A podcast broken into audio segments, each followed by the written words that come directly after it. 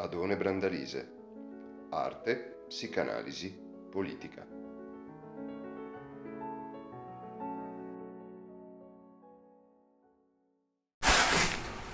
Dall'officina, per molti versi, tormentata ma anche fruttuosa, almeno per la nostra prospettiva, dell'uomo Mosè. Vorrei soltanto ricordare per il momento di quell'itinerario che c'è relativamente ai tempi complessivi disponibili per questo corso, occupati anche forse troppo a lungo, un aspetto che credo sia emerso nelle fasi conclusive e che in qualche misura si sarebbe voluto eh, si sarebbe voluto eh,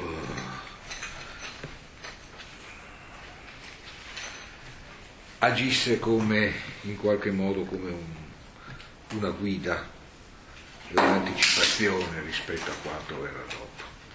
Cioè ricorderete che Freud parlando del risarcimento simbolico potremmo dire che caratterizza il sentimento, l'autostima ebraica, a valle della sua, a valle dell'esperienza, per così dire, avvilente di diaspora e di discriminazione anche vissuta da questo popolo, Freud fa notare che tra la dimensione corporea, la dimensione della realizzazione del godimento nell'orizzonte corporeo e quella spirituale, gli ebrei si sono trovati nella condizione di dover scegliere e di essere in qualche modo forzati a scegliere per la seconda e Freud sottolinea risolutamente che si trattava indubbiamente della scelta migliore. Questa congiuntura sembra in qualche modo descrivere una collocazione della grande stagione dell'assimilazione giudaica alla cultura europea e, alla, e a una, se possibile, accresciuta pervasione di questa da parte di uno stile intellettuale giudaico, con quell'epoca che nel pensiero hegeliano si presenta come l'epoca nella quale lo spirito cerca la mediazione e il ricongiungimento con se stesso, allontanandosi da quell'abbraccio con la materia e il corporeo che caratterizzava la centralità dell'esperienza artistica nella forma del classico. Non c'è un'esplicita citazione hegeliana, ma c'è per così dire il convergere sistemico del riflesso di questa anche all'interno, come possiamo dire, di una cultura filosofica molto scolastica, come era quella freudiana, che peraltro l'urgere in un certo senso filosofico del sviluppo della scoperta psicanalitica rimette in campo con una radicalità che ha del grande gesto filosofico. Quindi, in un certo senso, in quell'età che Hegel coglie come l'età della morte dell'arte e quindi nella pratica artistica dell'emergenza prioritaria della dimensione disincarnata o se vogliamo corporea solo per ridislocazione evocativa della letteratura, nell'epoca che è per eccellenza l'epoca della letteratura, per l'arte,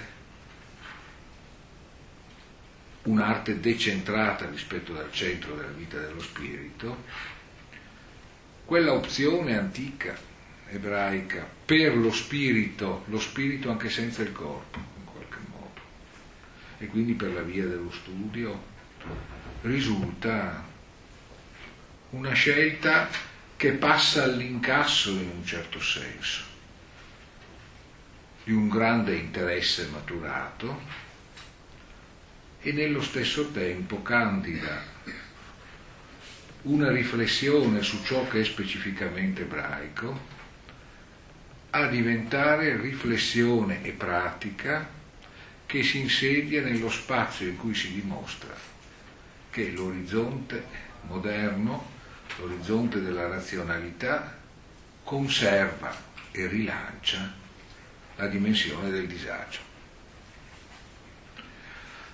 Sotto questo profilo gli ebrei ostinati nel non ammettere di aver costruito un ordine attorno all'omicidio di Mosè e quindi all'uccisione del padre, diventano in un certo senso l'ultima trincea verso la quale deve in un certo senso orientarsi. Lo sforzo analitico, lo sforzo della psicanalisi, riconoscendo paradossalmente in questa resistenza un luogo originario di quel percorso dal quale essa stessa emerge come una necessità di quella che in un lessico che essa stessa tende a superare sarebbe stato un'esigenza della storia dello spirito.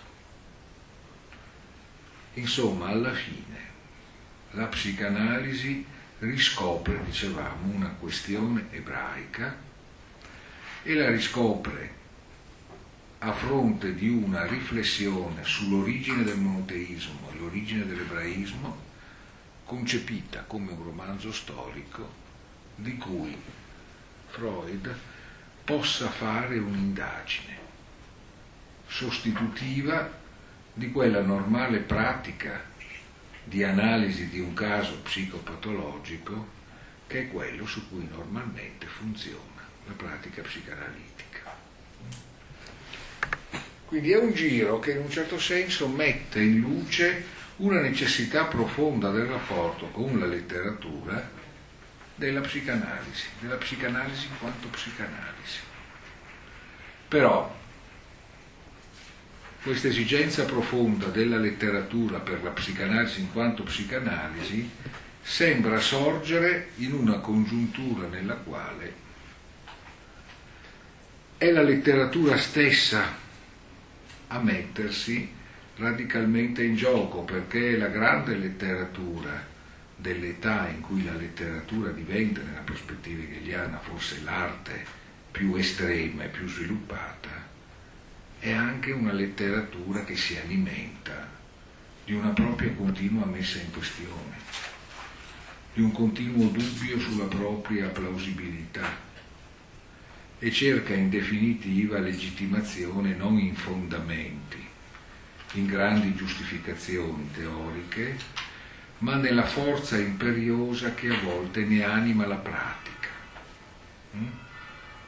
ovvero sia quella forza ad un tempo stesso filosofica, religiosa e puramente poetica che emerge nelle forme più alte di letteratura tra fine 8 e primi Novecento quelle che è difficile ridurre a qualsiasi giustificazione generale, ma nelle quali è possibile invece leggere come il rifugio in cui le grandi dimensioni dell'etica, della religione, hanno trovato un luogo dove manifestarsi con tutta la loro potenza, pur essendo per tanti versi in esilio rispetto alla forma della generale organizzazione sociale.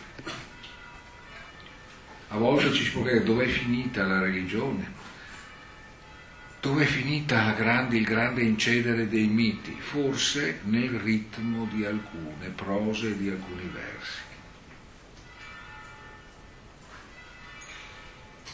Al di là di qualsiasi alternativa tra la religiosità o meno di chi scrive. Bene, con questa, con questa avvertenza vorrei accingermi a tutt'altro testo, però con una lettura rapidissima di transizione che ci collega ancora al clima dei preliminari della costruzione dell'uomo Mosè di cui abbiamo terminato però di parlare. È una brevissima lettura che riguarda, che è essenzialmente costituita dalla paginetta di prefazione che Freud stende nel 1930, alla fine del 1930, per l'edizione in lingua ebraica della sua introduzione alla psicanalisi. Quella lingua ebraica che stava venendo ricostituita, per così dire, come lingua contemporanea e non solo lingua di grande uso cabalistico, ad esempio, proprio in quegli anni, insomma. L'attacco, come vedrete, ci rinvia a degli anni che saranno quelli in cui prende consistenza il breve testo su cui invece ci soffermeremo poi quest'oggi, che ha molti motivi di condensare in sé gli sviluppi della riflessione sulla letteratura in relazione alla psicanalisi che si è tentato di costruire attraverso tutto l'ambaradan che oggi ho un po' riassunto rispetto alle volte scorse. Queste lezioni, scrive Freud, furono tenute negli anni 16-17 e corrispondevano eh, piuttosto fedelmente allo stato di allora della giovane scienza e contenevano più di quanto fosse implicato nel loro titolo. Lezioni, l'introduzione alla psicanalisi era un testo, come possiamo dire, di autodivulgazione, insomma, per alcuni versi, però non soltanto. Chiamato insomma a raccontare che cos'era la psicanalisi, che lui si era scoperto diciamo una decina quindicina di anni prima, Freud non si limita a fare un proprio bignami, ma in qualche modo accetta la provocazione delle domande che egli stesso deve porsi nel momento in cui deve spiegare la rilevanza di quello che fa. Quindi contenevano di più queste lezioni di quanto non dicesse il loro titolo. Esso fornivano al lettore non solo un'introduzione alla psicanalisi, ma altresì gran parte del contenuto di essa. Oggi tutto questo ha ovviamente cessato di corrispondere al vero, la teoria nel frattempo ha compiuto dei progressi. Il passaggio alla seconda topica, ad esempio, che vi dicevo, che compare sinteticamente subito dopo. Parti importanti, quali la scomposizione della personalità in un io, un superiore e un es, una profonda modificazione della dottrina delle pulsioni, sono gli anni proprio i 16, 17, 15, 17 di Trigo, di Tribiscisale, no? Del saggio sul destino delle pulsioni, mm? ipotesi relativa al sorgere della coscienza morale, del senso di colpa, il senso di colpa e la coscienza morale sono stati molto protagonisti nei discorsi che abbiamo dovuto riprendere di Freud su Mosè, non sono ancora stati affidati nel 1930 a Mosè, ma è sintomatico che Freud qui in qualche modo li indichi come i nuovi acquisti della psicanalisi, insomma. In un certo senso ci potrebbe essere una ulteriore citazione dell'Edipo. Le lezioni sono pertanto divenute notevolmente incomplete. Solo adesso hanno in effetti il carattere di una mera introduzione.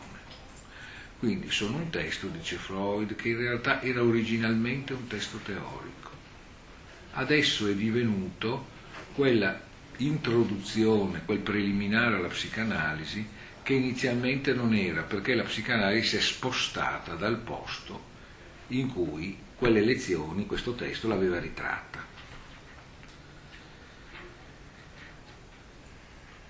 Da un altro punto di vista, tuttavia, neanche oggi risultano superate o invecchiate.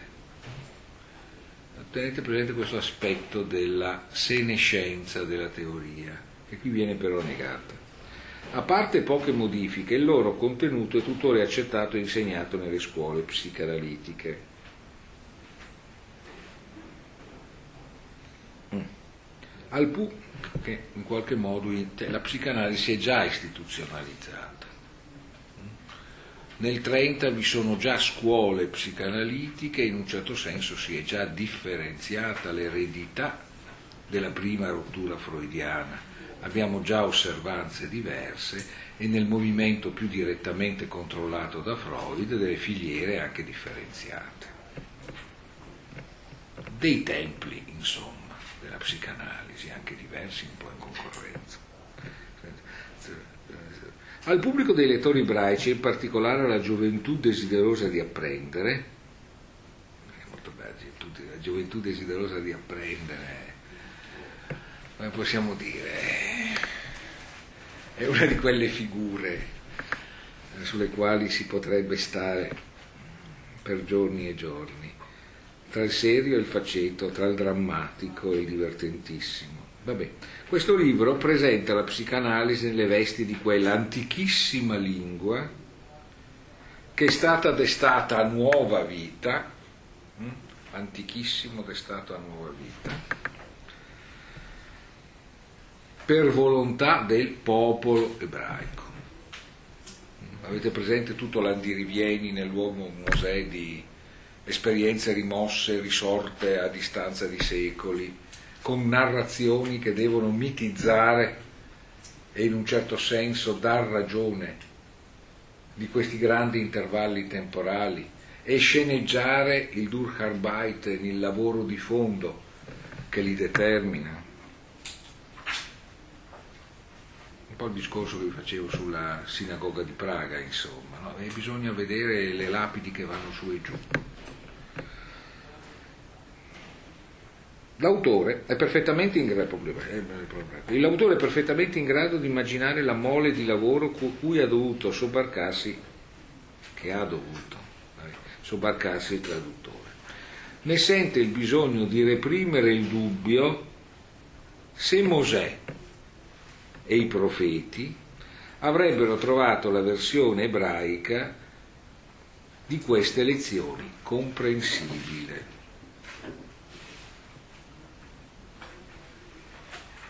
E beh, perché tutto sommato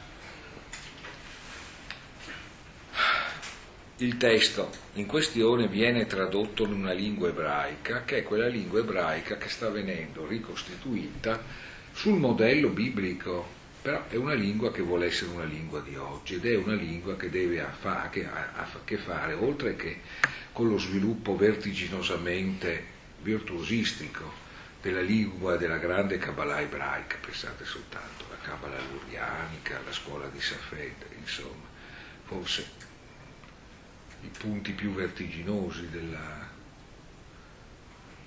della sottigliezza dell'esoterismo. E anche con le esperienze ebraiche nelle altre lingue degli ebrei, il Safardies, l'antica lingua degli ebrei di Spagna, che però è stata fino ad adesso la lingua degli ebrei dell'area ottomana ed ex-ottomana. Mm? So, a Salonicco si poteva vivere senza conoscere una parola di greco o di turco, bastava conoscere il Sefardies era una città che parlava essenzialmente una lingua che era una trasformazione dello spagnolo castigliano parlato dagli ebrei in Spagna prima della cacciata. Ora no, non pensate di andare a parlare spagnolo adesso. A Salonicco i tedeschi hanno provveduto e i greci hanno collaborato. Nessuna traccia più. E dicevo, oppure l'Iddish il tedesco modificato delle comunità germaniche ed est europee. Mm? Tutte queste cose devono essere inserite nell'imbuto della grande lingua della Bibbia. Mm? Ai loro discendenti, tuttavia, del cui novero egli stesso fa parte, Freud, e ai quali questo libro si rivolge, egli chiede di non reagire dopo i primi moti di critica e insoddisfazione con un rifiuto troppo affrettato. E sappiamo, vero? Questa è gente che appena vede un vitello d'oro che gira per strada, gli salta subito dietro e si dimentica delle cose più sagge. Le novità contenute nella psicanalisi, gran parte delle quali si pongono per di più in contraddizioni con opinioni di lunga tradizione, ferendo sentimenti profondamente, profondamente radicati, come avete visto dopo nell'uomo Mosè, si spiega appunto che Mosè era un egiziano, che il nucleo più nobile della religione ebraica è il frutto dell'estrema maturazione culturale dell'imperialismo egizio. Mm? Sono, sono, talmente tante che ovviamente a tutta prima sono destinate a suscitare avversione, ma se si sospende il proprio giudizio e si consente che la psicanalisi ci si presenti nel suo insieme, se si sospende il proprio giudizio e se si consente che la psicanalisi si presenti nel suo insieme.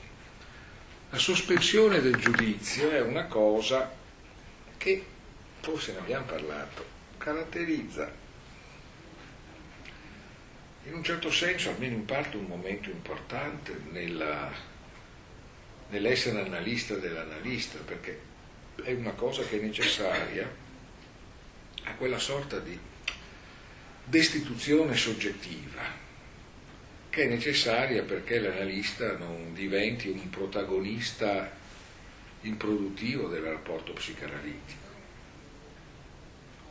Cioè è quella destituzione soggettiva che deve toccare l'analista quando l'analista deve capire che non deve entusiasmarsi dell'interpretazione che sta facendo, riducendo il suo analizzato a uno stuoino che gli serve per scrivere un bel caso clinico, ma deve tacere, accettare di essere quello che per l'analizzato in quel momento conviene sia perché l'analisi possa andare avanti, privilegiare sull'interpretazione il complesso della pratica analitica, il movimento complessivo della relazione analitica, ovvero sospendere il giudizio e consentire che la psicanalisi si presenti nel suo insieme come dire, bloccate le reazioni.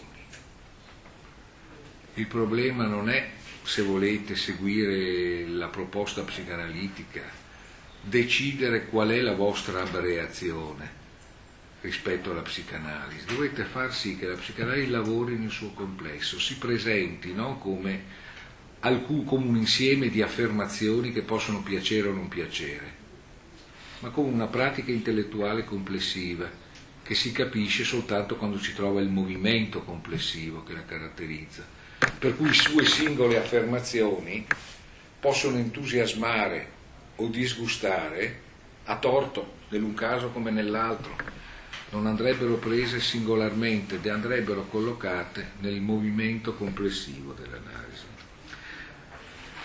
Ecco, ma se si sospende il proprio giudizio e si consente che la psicanalisi si presenti nel suo insieme, si potrà forse giungere alla persuasione oh, che anche tale indesiderata novità,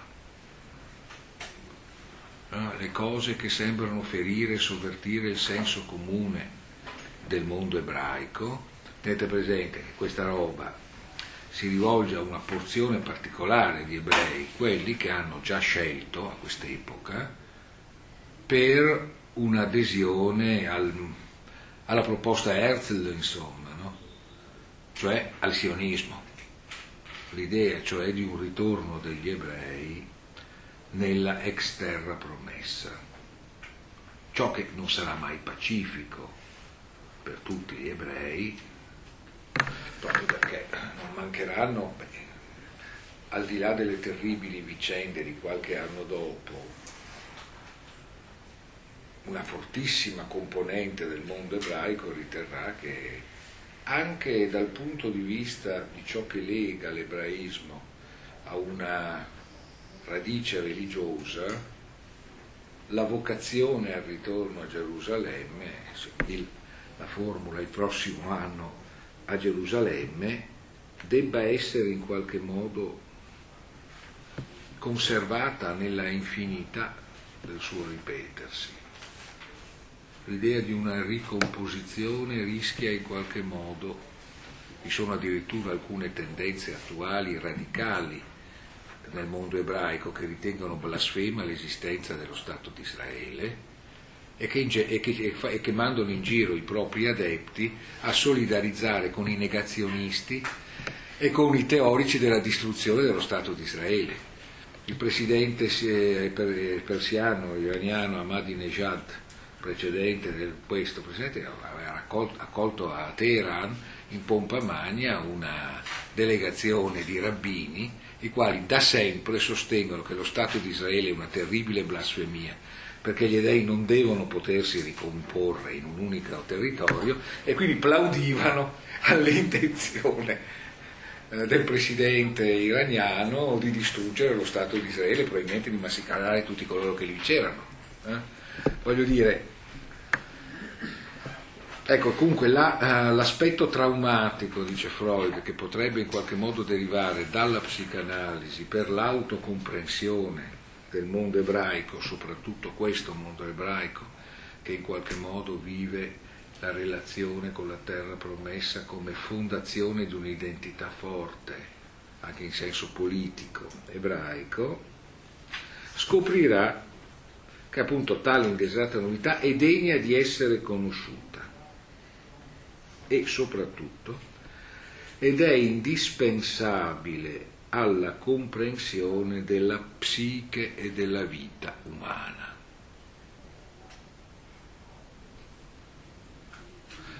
Con il che in un certo senso Freud dichiara, seppure rapidamente, il risolversi della psicanalisi bene o male in un itinerario che è anche filosofico-teologico. Perché ciò che è indispensabile alla comprensione della psiche umana è cosa che evidentemente fora il tetto di una qualsiasi specifica determinazione scientifica, ma a maggior ragione lo è, e oltretutto in tutti i lessici possibili dell'ebraismo, ciò che è necessario per la comprensione della vita umana.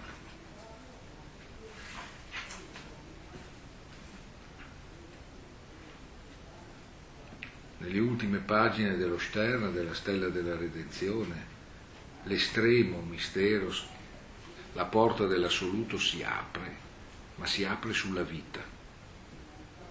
È la vita il cuore del pensiero ebraico, l'irriducibilità della vita a qualsiasi ragione che la giustifichi. E di qui la sua insopprimibilità, la sua indisponibilità per ciò che la sostituisca con una definizione. E quindi forse anche qualcosa in cui si origina la sensibilità per l'irriducibilità della pratica a una fissità dottrinale di cui anche la psicanalisi è una manifestazione. Quindi, dice Freud, in realtà forse scoprirete che questa cosa sembra che in un certo senso parli dell'esito del buon Mosè che non c'è ancora. Sembra in qualche modo che la conoscenza di ciò che rilutta alla vostra autorappresentazione sia forse l'unico modo per rendere vera la tradizione che si fonda sul suo misconoscimento. Insomma, prima o poi bisognerà dire che sì, si è ucciso il padre, e che ciò non di meno è possibile andare oltre a questa tragedia.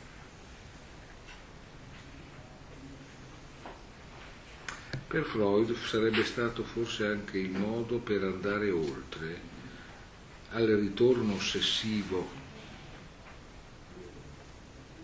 di questa sindrome nel modo esterno e interno dell'antisemitismo.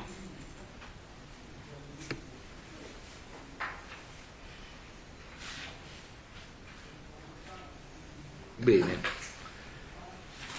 con questo viatico veniamo a un brevissimo testo che però ha una sua particolare importanza. È un testo del 1915 ed è quindi della fase inaugurale della metapsicologia. E si lega insomma, a un episodio di due anni prima durante una vacanza, avvenuto durante una vacanza montana in contesti a noi molto vicini, nel senso che il Fappoli era venuto a passare un periodo estivo a San Martino di Castrozza. Freud frequentava San Martino di Castrozza, Lavarone, in definitiva, queste, queste terre dell'allora Welschtirol, Welschtirol, cioè il Tirolo dei Latini, il Tirolo dei Terroni, insomma, detto esplicitamente, perché io non Tirolo i tedeschi, no? cioè il Trentino Alto Adige. Bene, questo breve testo si intitola in originale Vergänglichkeit, da noi tradotto caducità. Ma Vergänglichkeit vorrebbe dire, come si potrebbe tradurre anche, passatezza o il fatto di passare. Mm? È un Vergangen mm? cioè un andare oltre andarsene. Quindi la caducità, il fatto che le cose trapassino, se ne vadano.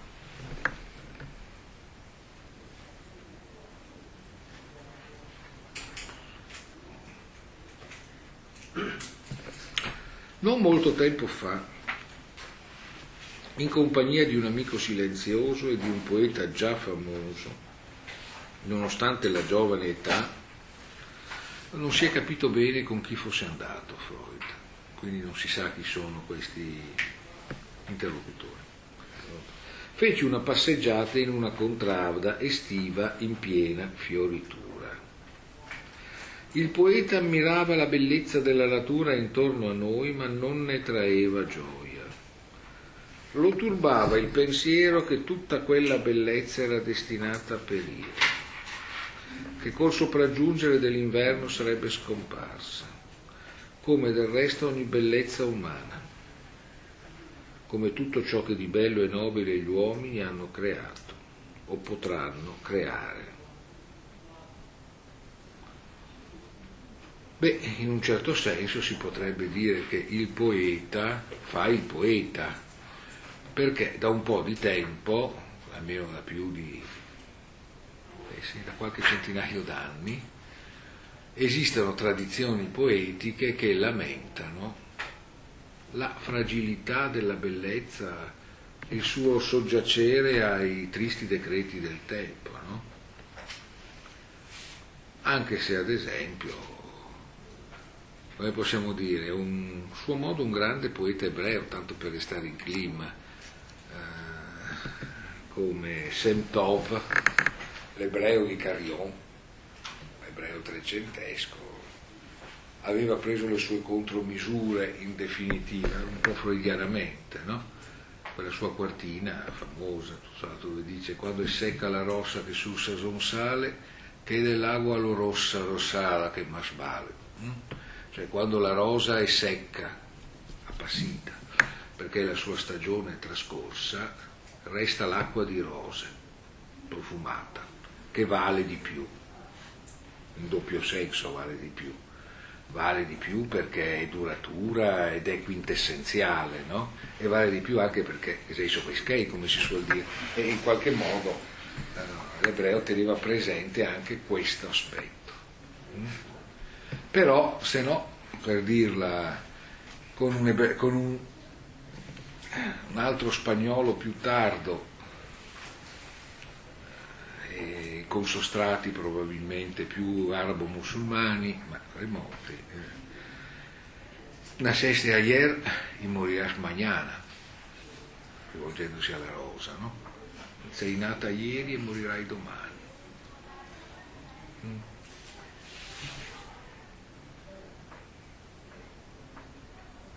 Da qui in sostanza tutte le grandi tipologie, meditazioni sulle rovine romane, rovine d'Atene, rovine di prestigio di qualsiasi tipo, con, eh, con, grandi, con grandi lamenti, sensus finis e così via.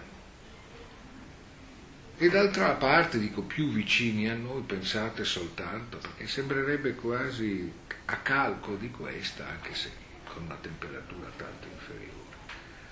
Le due parti di Hälfte des Lebens, no? di Jölderlin, no? l'immagine della opulenza estiva, con gli alberi carichi di frutta che sembrano tuffarsi nel lago, dove peraltro questo gesto è mimato dal collo dei cigni, che si tuffano in un'acqua che è diventata per questo acqua lustrale e poi immediatamente, con una pausa abissale, l'immagine dei segnaventi nell'inverno che stridono al di là dei venti e, e che comunicano l'immagine di muri neri e sprachlos, senza parola. No? Appunto. Che ne sarà dei fiori dell'estate, appunto. Insomma, quando si riesce a porsi questo problema in una forma veramente radicale, non sentimentale, siamo dopo tutto a un passo dalle questioni veramente serie. Hölderlin non a caso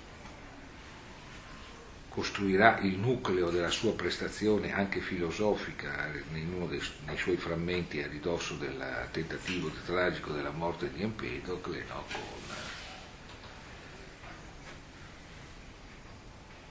no, possiamo dire, attorno al tema del Werden in Vergehen, no? il divenire nel trapassare la necessità della morte, della sofferenza, del trapasso perché la vita accada. Comunque sia, insomma, tutto ciò che di bello decade, c'è di bello decade e aggiunge Freud, tutto ciò che gli avrebbe altrimenti amato e ammirato, le bellezze montane, fiori e paesaggio, gli sembrava svilito dalla caducità cui era destinato. Il poeta, cioè, è malinconico, gli fa malinconia e d'altra parte la malinconia si lega alla cultucità, perché la malinconia, come si sa da sue antiche definizioni alchemiche, è essenzialmente sentimento saturnino che comunica il senso della pesantezza delle cose, le cose che essendo destinate a decadere se ne vanno verso terra, insomma. Da un simile precipitare nella transitorietà di tutto ciò che è bello e perfetto, sappiamo che possono derivare due diversi moti dell'anima. L'uno porta al doloroso tedio universale del giovane poeta, ironia cioè pardon voglio dire eh, melanconia o inversione romantica, spleen. L'altro alla rivolta contro il presunto dato di fatto. No, è impossibile che tutte queste meraviglie della natura e dell'arte, delizie della nostra sensibilità e del mondo esterno, debbano veramente finire nel nulla. Crederlo sarebbe troppo insensato e troppo nefando. In un modo o nell'altro, cioè in un qualche modo, devono riuscire a perdurare sottraendosi ad ogni forza distruttiva. Già qui si potrebbe, come possiamo dire, cominciare a proiettare la cosa in lessico psicanalitico, ma vediamo. Ma questa esigenza di eternità, qui non ho il testo tedesco purtroppo, ma se ben ricordo dovrebbe essere Ewigkeit, quindi una eternità come semprità, il fatto di essere sempre, è troppo chiaramente un risultato del nostro desiderio per poter prendere pretendere a un valore di realtà, insomma, qualcosa che ricorda il Wunschgedanken, no? il, de, il, il, pio desiderio, in qualche modo, no? Che in qualche modo spiegherà Freud altrove, rappresenta una traccia della, della convinzione infantile o primitiva dell'onnipotenza del desiderio, mm? che il desiderio intenso possa tutto. Ciò che è doloroso può pure essere vero. Quindi questa ribellione che ci fa in qualche modo pensare che il bello sia eterno ha una radice nella intensità di un nostro desiderio legittimo ma non destinato necessariamente ad essere soddisfatto. Ciò che è doloroso può anche essere vero, quindi può essere vero che le cose, soprattutto se belle, se ne vadano. C'è qui un problema che riguarda la natura dell'eternità, ma per il momento restiamo a Freud. Io non sapevo decidermi a contestare la caducità del tutto e nemmeno a strappare un'eccezione per ciò che è bello e perfetto. Contestai però al poeta pessimista che la caducità del bello implichi un suo svilimento. Dice Freud, tutto decade, però non è detto che per il fatto di decadere ciò che è bello sia meno bello e che quindi sia meno legittima la gioia che esso ci comunica. Perché il rompiscatole di poeta, secondo lui, dice eh, belli i fiori, bella la montagna, bello il cielo, bello il sole, ma però visto che tutte queste cose prima o poi se ne andranno, allora non sono belle, no? Che non sono belle, eh appunto, dice Freud, no? Al contrario, ne aumenta il valore. Il valore della caducità è un valore di rarità nel ciò che è raro e prezioso. Ed è questo un atteggiamento antico di un'antichità che chi ha la mia età ancora lambito, è l'antichità delle primizie stagionali, dei bruscandoli che sono ricercatissimi perché ci sono per 15 giorni all'anno, eh? delle cremine di mosto d'uva perché si possono fare, o almeno una volta si potevano fare solo nel momento in cui si spremeva l'uva, e così per Rustegotti, Carletti e altre cose che saranno buone, sì, ma come tante altre, che erano, come possiamo dire, ricercatissime perché rare, rare e transeunti.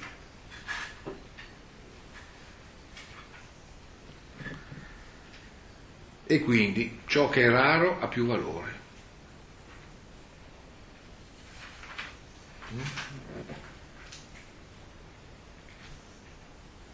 Il valore della caducità è un valore di rarità nel tempo.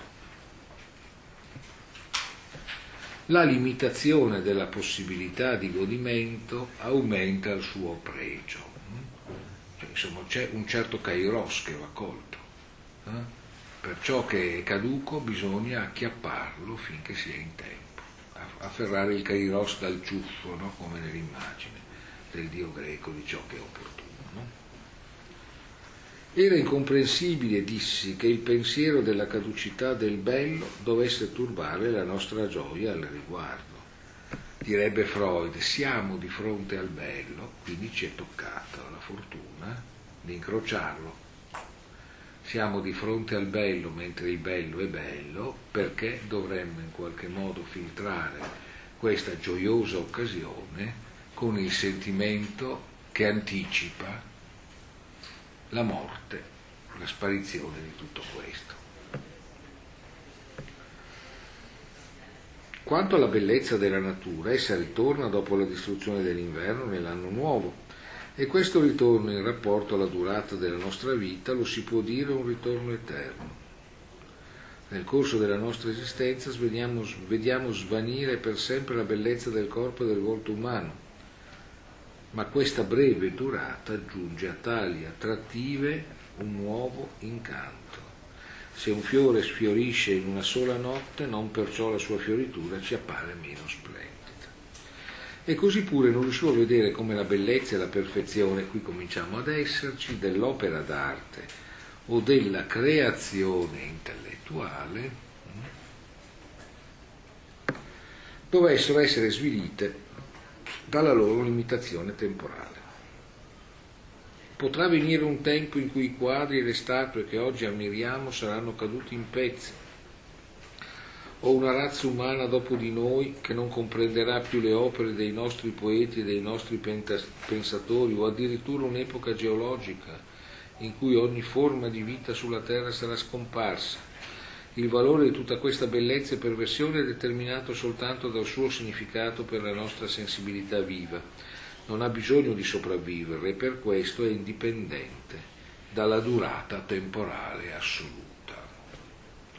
Quindi, dice Freud, in coerenza con molte tradizioni nelle quali la psicanalisi può benissimo non entrare per il momento, la bellezza abita un altro tempo, abita un'eternità che non è un tempo cronometrico, non è la durata del tempo assoluto inteso come la durata di un puro orologio, quello che potrebbe andare avanti se adeguatamente strutturato anche in epoche in cui non ci fosse nessuno più in grado di leggerlo, perché gli uomini sono spariti. Questo tempo è un tempo che la bellezza e la creazione intellettuale in genere sopravanza, perché è un tempo che deriva dalla dall'intensità e dal modo in cui queste cose sono vissute. Mi pareva che queste considerazioni fossero incontestabili, ma mi accorsi che non avevo fatto alcuna impressione né sul poeta né sull'amico. Questo insuccesso mi portò a ritenere che un forte fattore affettivo intervenisse a turbare il loro giudizio. Qui bisogna chiamare in campo la psicanalisi se questa argomentazione così legata a una onesta tradizione filosofica ed estetica sembra così inefficace. E più tardi credetti di aver individuato questo fattore. Doveva essere stata la ribellione psichica contro il lutto, Trauer, mm, a svilire ai loro occhi il godimento del bello. L'idea che tutta quella bellezza fosse effimera faceva presentire a queste due anime sensibili il lutto per la sua fine. E poiché l'animo umano rifugge istintivamente da tutto ciò che è doloroso, essi avvertivano nel loro godimento del bello l'interferenza perturbatrice del pensiero della caducità.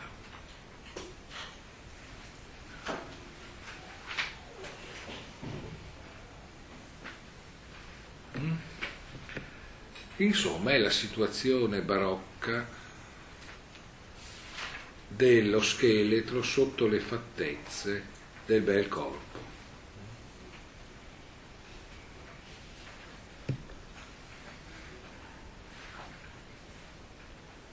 Insomma, il sepolcro di Taide, per fare riferimento a un tipico tema marinista. No? Qui giace appunto Taide, no? così prodiga di favori al caldo amante dopo la clausola no? dell'artale. No? Se tu ardi viator de fatti in ante, che stesa in questo letto ella t'aspetta. Con questo colpo di scena horror film, per cui l'immagine della donna bellissima si converte nel suo scheletro. Cosa c'è sotto la bellezza? Lo scheletro di ciò che sarà la persona bella appena sarà defunta, no? D'altra parte la grande stagione del, del gotico estremo, del gotico fiammeggiante fiorito? Aveva illustrato con la, con la grande statuaria eh, regale e principesca in tutta Europa il tema del defunto associato al dormiente. Il tipico monumento, il 400 ne è ricchissimo, in cui prima vediamo il personaggio defunto abbigliato nella maniera più ricca e più potente, poi sotto vediamo il suo corpo defunto. Non so, le, i sepolcri dei Savoia nella chiesa del Bru, i sepolcri dei duchi di Bretagna nella cattedrale di Rennes, i sepolcri dei re d'Aragona a Poblet, o dei re Navarri a Renzesvals, a Pamplona, insomma, questa, questa immagine, no? all'interno del bello c'è la putrescenza della morte. E allora c'è, come possiamo dire, il perturbante, il Das Unheimliche, come Freud eh, lo farà emergere qualche anno dopo, nel 18, nel saggio che porta questo nome. È insomma, è troppo legata alla nostra consapevolezza la, l'evidenza della morte e della caducità, per cui questa si fa presente là dove non dovrebbe comparire, dove non c'è nulla di, cadu- di immediatamente degradato o avvilito. Al cuore della bellezza e d'altra parte anche questa aveva avuto una grande trad- tradizione, no? L'immagine, ricordate, Poussin ne ha dato una delle raffigurazioni pittoriche più potenti, no? l'Arcadia, i pastori, i poeti, gli armenti, la bellezza del luogo e il teschio con la scritta et in Arcadia ego. Mm. Io, dice la morte, ci sono anche in Arcadia, anche nella, nella terra sognata dove i pastori sono poeti. La terra che possiamo ritenere la terra in cui vive eternamente l'età dell'oro del mito. Io ci sono anche qui. E quindi abbiamo letteralmente una sorta di interferenza perturbatrice. Per dirla già nel gergo del perturbante, la caducità è troppo Heimlich, è troppo familiare per essere sopportata, ma proprio per questo non può fare a meno di tornare aggressivamente come un Heimlich, come il non familiare che ci sgomenta, perché in realtà lo è anche troppo.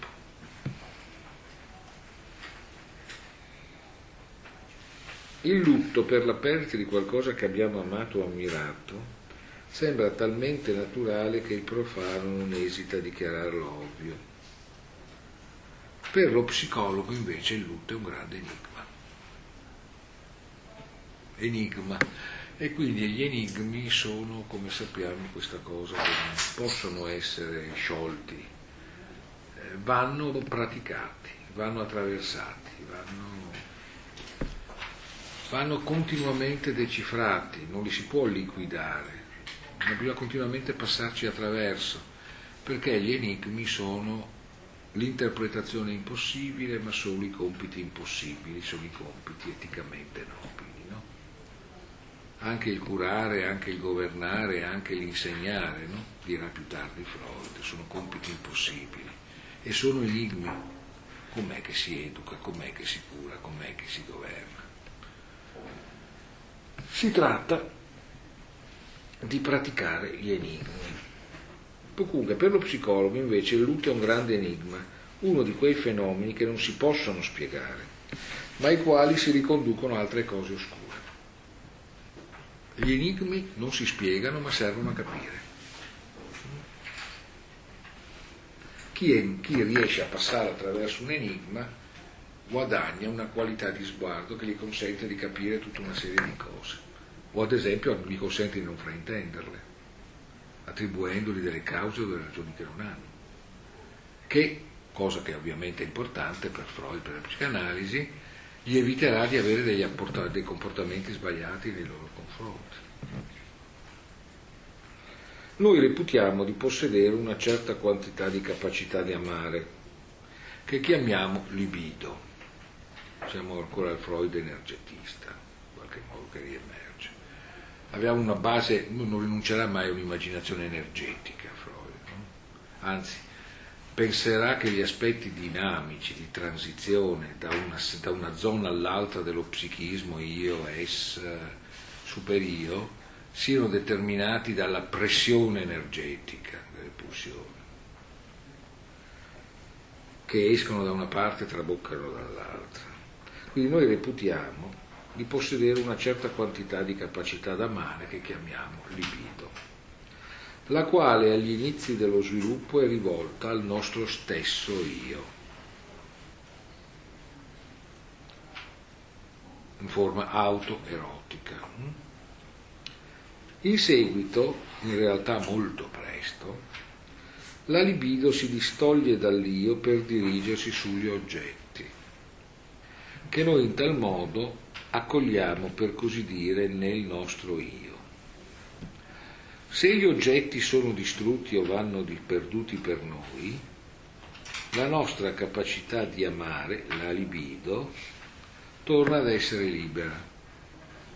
Qui Freud sta andando rapido in una sintesi di una teoria della libido che ha in qualche modo già tracciato, ma eh, la rivediamo tra un attimo. Può prendersi altri oggetti come sostituti o tornare provvisoriamente all'io. Cioè Freud sta dicendosi eh, la nostra libido e la nostra capacità d'amare e di desiderare opera necessariamente caricandosi su oggetti, che tenta di annettersi. Quando gli oggetti sono impossibili o consumati, a meno che non si abbia bisogno seriamente di un analista o di uno psichiatra, si passa a un altro oggetto o la pulsione ritorna in forma autoerotica su chi la prova. Penso che posso essere esentato dal fare troppi esempi. Quando le cose vanno male, questa cosa si inceppa, per cui uno magari ha perso l'oggetto e non, e non riesce più a investire su nient'altro, non riesce più a desiderare. E questo può determinare tutta una serie di sviluppi che possono anche avere come esito uno sviluppo psicotico. Quella quella linea oltre la quale per Freud la psicanalisi non può andare. Per Lacan sì, ma insomma questo ci interessa al momento. Ma perché questo distacco dalla libido dai suoi oggetti debba essere un processo così doloroso, resta per noi un mistero sul quale per il momento non siamo in grado di formulare alcuna ipotesi. Noi vediamo unicamente che la libido si aggrappa ai suoi oggetti e non vuole rinunciare a quelli perduti, neppure quando il loro sostituto è già pronto. Questo dunque è il lutto. Ora Freud su queste, parte, ah, su queste basi parlerà, elaborerà la nozione di un Arbeit del Trauer di un lavoro del lutto. E in qualche modo parlerà quindi di una temporalità che deve sussistere perché il lutto possa produrre il lavoro necessario a liberare il soggetto dal suo investimento su ciò che è perduto, rendendolo disponibile per un nuovo investimento.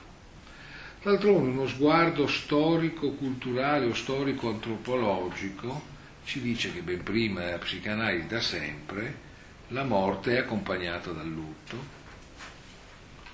da rituali che accompagnano il defunto e coloro che gli sono legati a rappresentarsi in qualche modo una separazione e in molti casi istituiscono dei tempi dove per convenzione sia vietato pensare a delle sostituzioni e poi quasi obbligatorio farlo. Il cosiddetto periodo di lutto. Un tempo il lutto per un marito durava, che so, in certi luoghi dei mesi, in certi luoghi un anno, in certi luoghi tre anni e prima di allora si era uno scostumato o una scostumata se si pensava di rivolgere il proprio pensiero a un altro oggetto dovendo essere obbligatoriamente inconsolabili. Eh, decorso il periodo si era fortemente tenuti socialmente a trovarsi un altro investimento per evitare di essere ritenuti ostinati nel lutto e quindi in qualche modo eh, renitenti nei confronti dei doveri del vivere.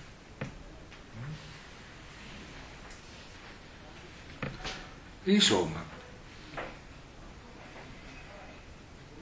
il lutto è la libido che si aggrappa ai suoi oggetti e ha bisogno di una ritualizzazione, di una temporalità in vario modo scandita per adattarsi a cambiare investimento.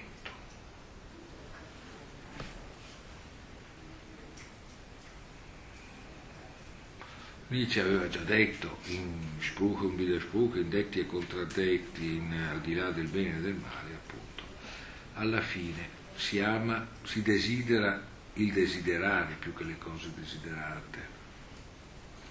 E la psicanalisi al fondo opera su questo elemento, come vedremo andando avanti, in forma anche molto più radicale di così. Ci si appoggia su oggetti, ma il desiderio nella sua vitalità è costantemente ulteriore agli oggetti a cui deve appoggiarsi per poterci essere. Questa è un'evidenza in tutti coloro che non hanno bisogno della psicanalisi. Eh, però eh, non è detto che non avere bisogno della psicanalisi sia sempre, come possiamo dire, un sapere realmente come vanno le cose. Il non averne bisogno vuol dire, ad esempio, non provare un disagio.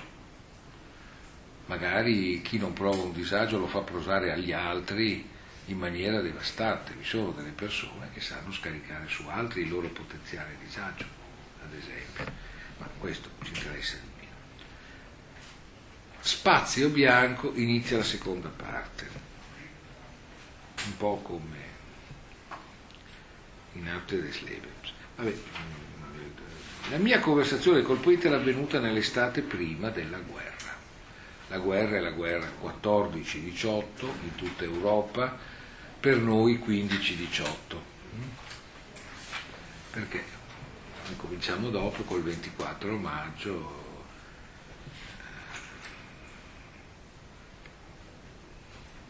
come appunto no? eh, il 24 maggio, passaggio, esercito, eccetera, eccetera. Un anno dopo la guerra scoppiò e depredò il mondo delle sue bellezze. E non distrusse soltanto la bellezza dei luoghi in cui passò e le opere d'arte che incontrò sul suo cammino, alla lettera, eh, alla lettera. La distruzione delle cattedrali, la distruzione dei palazzi, la distruzione dei musei, lo sbriciolamento, voluto. Durante la prima guerra mondiale poi anche durante la seconda. Dicono. Il bombardamento di Coventry, quello ancora più devastante, che peraltro si proponeva di riscuotere gli interessi, oltre che il capitale, di Dresda bombardamenti fatti contro le cattedrali, i palazzi, le case d'epoca, non contro installazioni militari. E con molta convinzione in un caso come nell'altro. In Francia anche il nostro orgoglio per le conquiste della civiltà e il nostro rispetto per moltissimi pensatori e artisti le nostre speranze in un definitivo superamento delle differenze tra popoli e razze. Beh, insomma, tutte le, convers- le convinzioni di un serio ebreo cosmopolita. Poi dopo tutto è questo. È un ebreo cosmopolita che non si ritiene più religioso e che ritiene il vertice della modernità sia il superamento di tutte le differenze razziali e religiose. Che è un'ingenuità ma non è una brutta cosa. Insozzò la, la, guerra, la, guerra, la sublime imparzialità della nostra scienza. Eh sì, insomma, cioè, gli scienziati al servizio della macchina bellica, la sublime imparzialità della nostra scienza.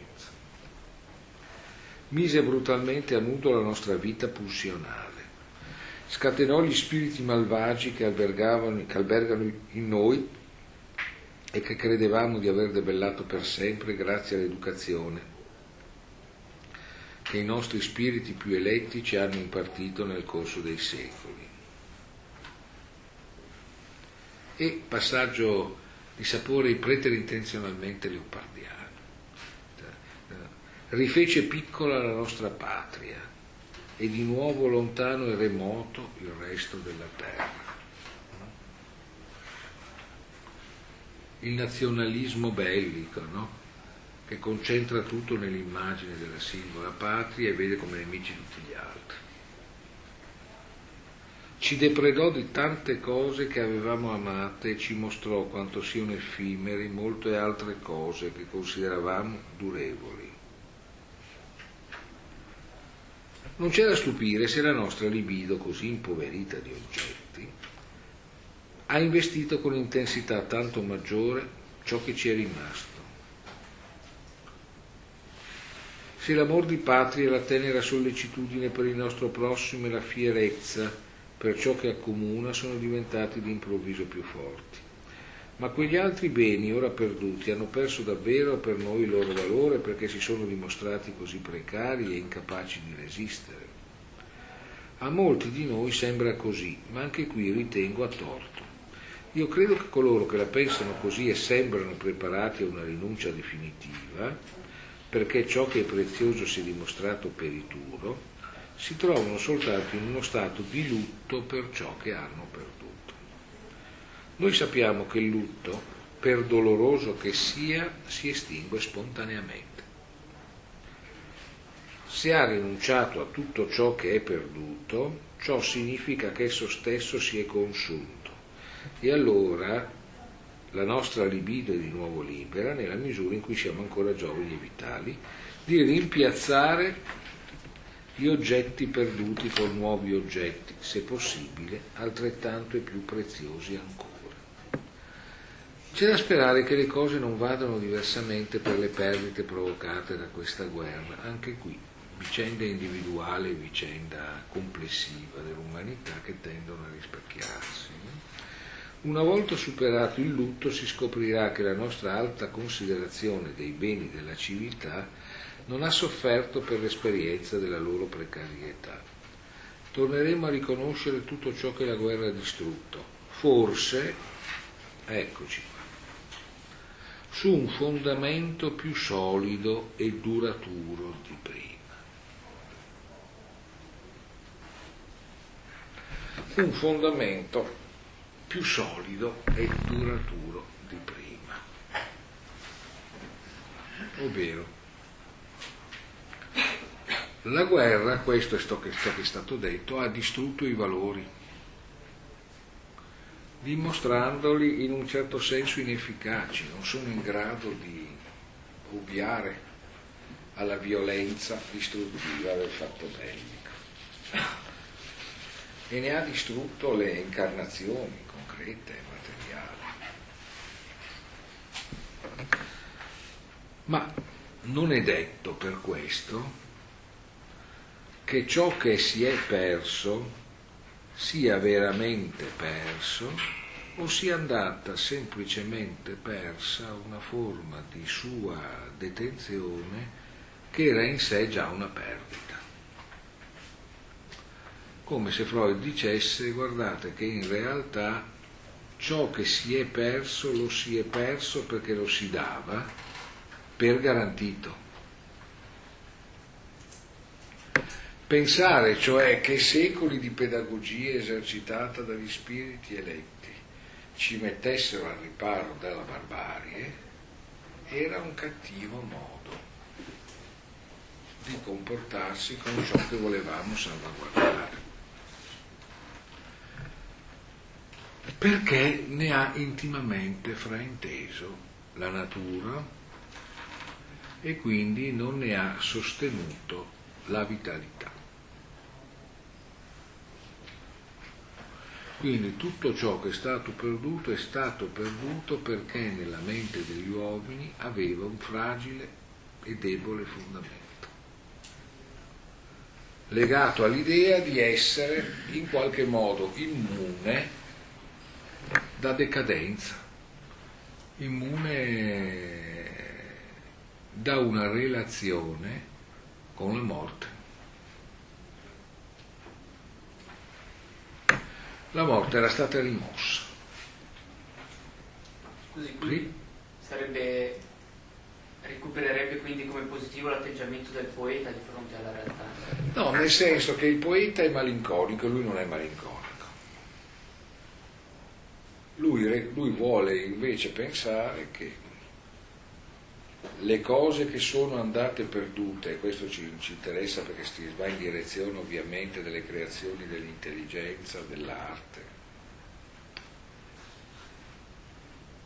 vivono al di là della loro deperibilità fisica, qualora però abbiano nella nostra esperienza spirituale ed emotiva un fondamento diverso da quello che noi identifichiamo nella loro permanenza fisica. Noi cioè non siamo in grado di capire in che senso la bellezza è veramente eterna, perché non siamo stati in grado di costruire una cultura che non fondasse i suoi valori sulla dissimulazione di cose purtroppo vere, o per fortuna vere, ma comunque vere, abbiamo rimosso il fatto che le cose materialmente decadono, che le cose passano, che la bellezza e la stessa verità ha una sua temporalità. Abbiamo dato per scontato o che il mondo fosse un cosmo ordinato al fondo, o che fosse eh, un disastroso coacervo di disordine. Né l'una né l'altra di queste immaginazioni sono fondate, sono appunto immaginazione. Occorrerà che il nostro rapporto con le cose che sono per noi veramente importanti, dice Freud, si trovi un altro fondamento, che non sia fondato sulla rimozione di grandi evidenze che non si sopportano. Insomma, come nel caso che abbiamo visto dell'uomo Mosè, che insomma a caso sarà uno sviluppo anche di queste riflessioni, forse non ammettere delle evidenze come può essere quella dell'uccisione del padre condanna una infinita ripetizione di successivi disastri. Prego. La non assunzione del fatto che la bellezza deve essere vissuta come enigma? Esattamente perché l'enigma chiede di essere praticato, no?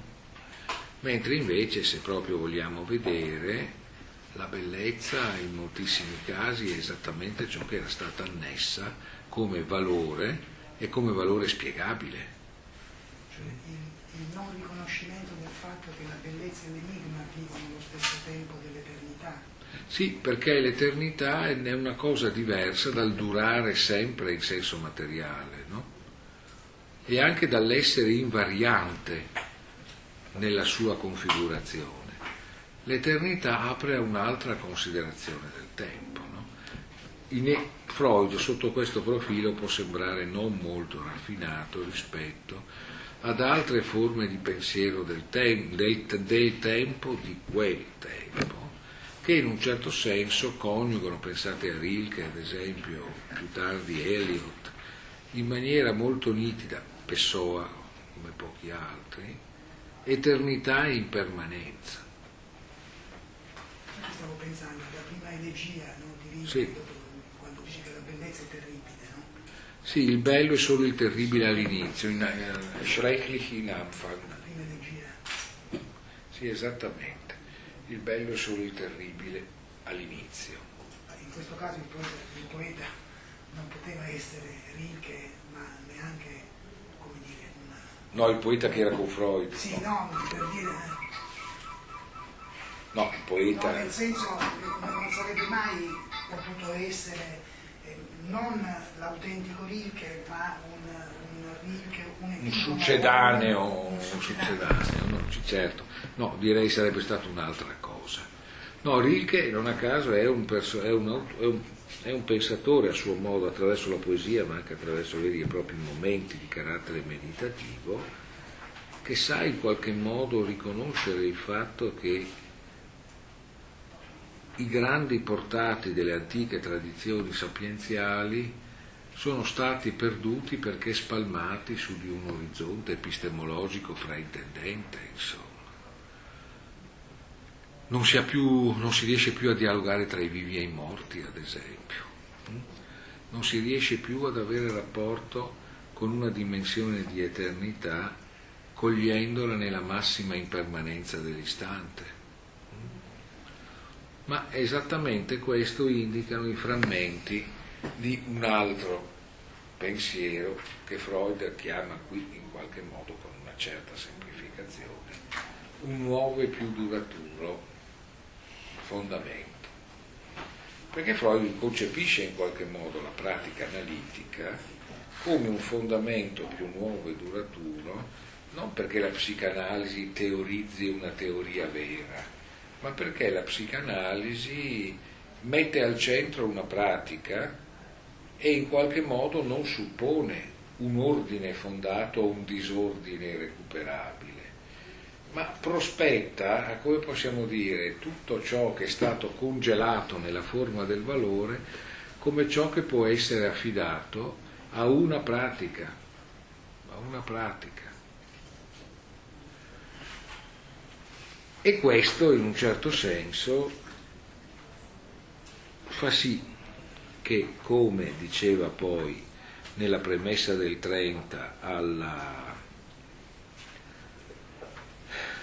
introduzione alla psicanalisi nella versione ebraica, la psicanalisi debba necessariamente comunicare delle sensazioni spiacevoli per il nostro modo usuale di autorappresentarci e di conoscersi, ma che ciò non di meno, forse anche proprio per questo, diventa una cosa necessaria alla vita E questo indica in un certo senso proprio come la psicanalisi diventi uno snodo, non necessariamente il luogo, tantomeno la disciplina che tutto includerebbe, uno snodo in direzione di un orizzonte di esperienze e di pensiero diverse che hanno in un certo senso superato la dipendenza da una vecchia idea di fondamento. Ecco, in questo,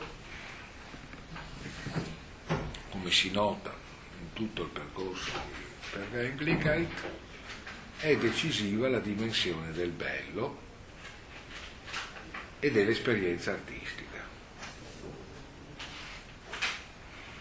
Anche questo rilancia allora la psicanalisi in direzione del bello e dell'esperienza artistica, perché apre in direzione di un'altra temporalità, che può in qualche modo adeguatamente esaltare un'altra dimensione del fare. Un'altra dimensione del fare. Bene. Qui sostanzialmente potremmo rimettere in evidenza alcune altre cose, ma la traccia fondamentale attraverso caducità è in qualche modo dichiarata. Qui come vedete non abbiamo Freud che interpreti, non lo farà mai in realtà, opere d'arte Abbiamo però l'emergere del bello e dell'artistico, appunto come enigma.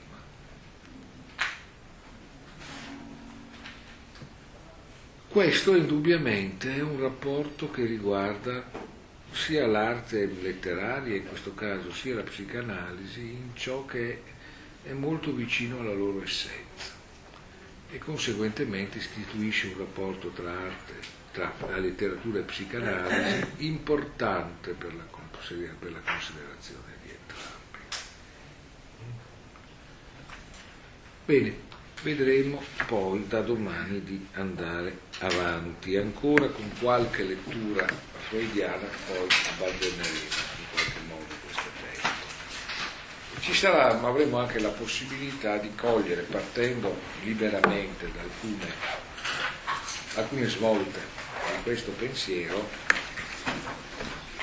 anche la possibilità di alludere ad altre dimensioni delle, dell'effetto della psicanalisi sugli studi letterari e sulla letteratura, segnatamente quello che ad esempio deriva dalle, dai percorsi che contemporaneamente a questi anni già aveva avviato Gustav, Gustav Jung, che è un autore che ha pesato molto ha offerto molto, per così dire, alla, all'esigenza di scrivere di letteratura. Cioè ha messo a disposizione di chi lavori su testi letterari delle interessanti dimensioni riattivatrici di un rapporto tra invenzione letteraria e sostrati religiosi, rituali, immaginari, che costituisce, a mio avviso, qualcosa che ha poco a che fare con l'essenza della psicanalisi, forse anche con l'essenza della letteratura, però in sé è ricco di elementi di grande interesse che non a caso hanno spesso favorito l'incrocio tra percorsi di ricerca con degli effetti fruttuosi, perché hanno in qualche modo sdoganato, come si dice adesso giornalisticamente, la dimensione del mito come forza narratrice e non soltanto come oggetto di analisi. in tutti i suoi elementi migliori è una tradizione che sa che le cose di cui parliamo al fondo parlano loro di noi e che in molti casi si tratta proprio, se si vuole essere scientifici, di lasciare che parli il mito e che parli della nostra scienza, mm? Con un'inversione insomma che però può essere un'inversione fruttuosa. Ecco, in questo una tradizione di tipo junghiano alcuni meriti lo ha, li ha avuti, in definitiva, anche se la psicanalisi, ripeto, è un'altra cosa. Ma comunque di questo poi parliamo analiticamente, analiticamente. per quello che il tempo concede. Sapete, eh, qui ho, come vedete sto andando avanti insistendo molto su alcuni testi, perché se non ci si accorge di quanto un testo è, un, è letteralmente un cantiere aperto, un terreno sommo, sommosso da sismi, eh, forse si rischia di, di, non capire i motivi per cui tutto sommato ci può interessare. Insomma. Anche i testi che ci servono per spiegare sono testi che vanno spiegati, o meglio sottoposti a decifrazione, cioè sottoposti a uno sguardo che tenta di capire qual è il loro movimento, qual è il loro gioco non risolto, insomma, no? e quanto in un certo senso stiano dicendo di noi che li guardiamo, visto che non li guardiamo mai a caso. Eh? Cioè, voglio dire, quando prendiamo un libro in mano e decidiamo di starci un po' sopra, questo non succede per caso. Questa cosa comincia a dire di noi. E forse un buon modo per interpretare un libro è ascoltare ciò che ci sta dicendo. Anzi, forse assolutamente il migliore a patto di sapere che noi non siamo il noi che credevamo di essere, ma siamo quella cosa che sta avvenendo mentre il libro comincia a parlarci. Va bene, ne riparliamo.